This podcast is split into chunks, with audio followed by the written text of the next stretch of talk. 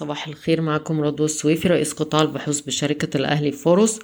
أكدت شركة Standard & Poor's التصنيف الائتماني السيادي طويل الأجل وقصير الأجل بالعملة الأجنبية والمحلية لمصر عند B slash B مدعوما بدعم خارجي كبير.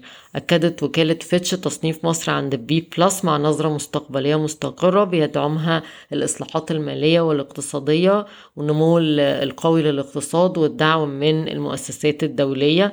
يتوقع صندوق النقد الدولي أن يسجل عجز الميزانية في مصر ستة وثمانية من عشرة في المية في نهاية العام المالي واحد وعشرين اتنين وعشرين وستة واحد من عشرة في المية في اتنين وعشرين تلاتة وعشرين وده أعلى تقريبا من الأرقام اللي كانت محطوطة قبل كده بنص لكل عام.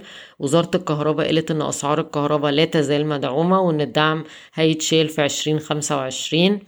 بالنسبة لشركة فوري أعلنت عن نتائج أعمال الربع الرابع سبعة وعشرين وتمانية من عشرة مليون جنيه بانخفاض تمانية وخمسين في المية على أساس سنوي وأرباح عام واحد وعشرين مية سبعة وسبعين مليون جنيه بانخفاض خمسة في المية على أساس سنوي والسهم بيتم تداوله عند حوالي واحد وستين مرة مضاعف ربحية لعشرين اتنين وعشرين قررت وزارة المالية عدم قبول فواتير ورقية خاصة بخصم أو استرداد ضريبة القيمة المضافة اعتبارا من شهر يوليو ولكن سيتم طلب فواتير إلكترونية فقط وده طبعا إيجابي لشركة e-finance اللي بتشتغل على الفواتير الإلكترونية مع وزارة المالية.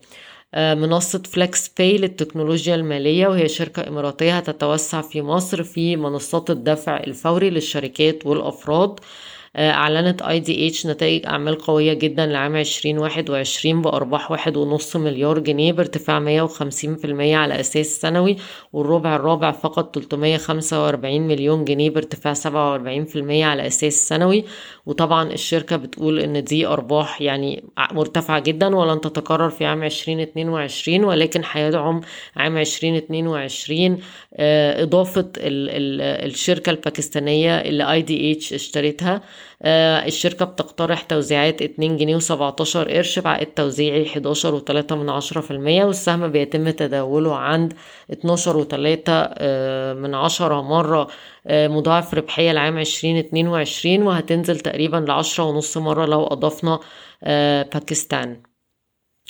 شركة صادق حققت نتائج أعمال قوية للربع الأول من عام عشرين اتنين وعشرين بمبيعات تلاتة وسبعة من عشرة مليار جنيه ارتفاع مية واتنين في المية على أساس سنوي مع أرباح صافي ربح ميتين ستة وعشرين مليون جنيه بارتفاع مية ستة وعشرين في المية على أساس سنوي. وإحنا متوقعين إن الشركة تقفل عام عشرين اتنين وعشرين بإجمالي مبيعات حداشر ونص مليار جنيه. عبور لاند أعلنت نتائج أعمال قوية للربع الأول من عام عشرين اتنين وعشرين بصافي ربح تسعين وستة من عشرة مليون جنيه مصري بارتفاع 30% على أساس سنوي وده كان طبعا ممكن يكون أعلى ولكن الشركة حققت خسائر فروق عملة حوالي 20 مليون جنيه في الربع ده.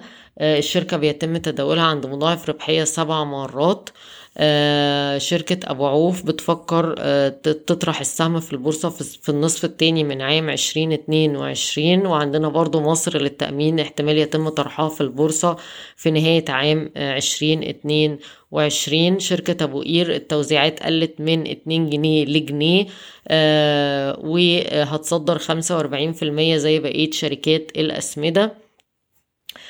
CFC Fertilizers و Evergrow هيعملوا مصنع بعشرة مليار جنيه استثمارات uh, هيكون uh, لإنتاج uh, الأسمدة والأعلاف. آه النهاردة التلات عايزة أفكركم بأهم التطورات في السلع العالمية. آه أهم حاجة إن النفط انخفض بنسبة تقريبا عشرة في المية أدنى مستوى له من أسبوعين علشان يوصل لمية واتنين دولار للبرميل. وأعلنت إندونيسيا فرض حظر على صادرات زيت النخيل آه وهي تعتبر من أكبر المصدرين لزيت النخيل في العالم. وبالتالي ده طبعا ممكن يرفع الأسعار عالميا. بفكركم إن زيت النخيل مهم جدا في إنتاج الجبنة. آه وبالتالي ده ممكن يرفع تكلفة مدخلات الإنتاج بالنسبة لمصنعي الجبنة. استعراض سريع لبقية الأسعار. يعني أسعار اليوريا في مصر مستقرة عند 1130 دولار للطن. الفرق بين الديزل وال heavy fuel oil عنده 558 دولار للطن نزل واحد في المية في أسبوع. البولي بروبلين عند 1330 دولار للطن مستقر. الفرق بين أسعار الحديد وخام الحديد نزل 2% في أسبوع ل 609 دولار للطن. الألمونيوم نزل واحد في المية في أسبوع ل 3235 دولار للطن. مع الأسف أسعار الأسمنت في مصر نزل 1275 جنيه مصري للطن بينما ارتفع أسعار الفحم الحراري 6% ل 327 دولار للطن. بالنسبة لأسعار اللبن البودرة عند 4408 دولار للطن انخفض 4% بشكركم ويوم سعيد.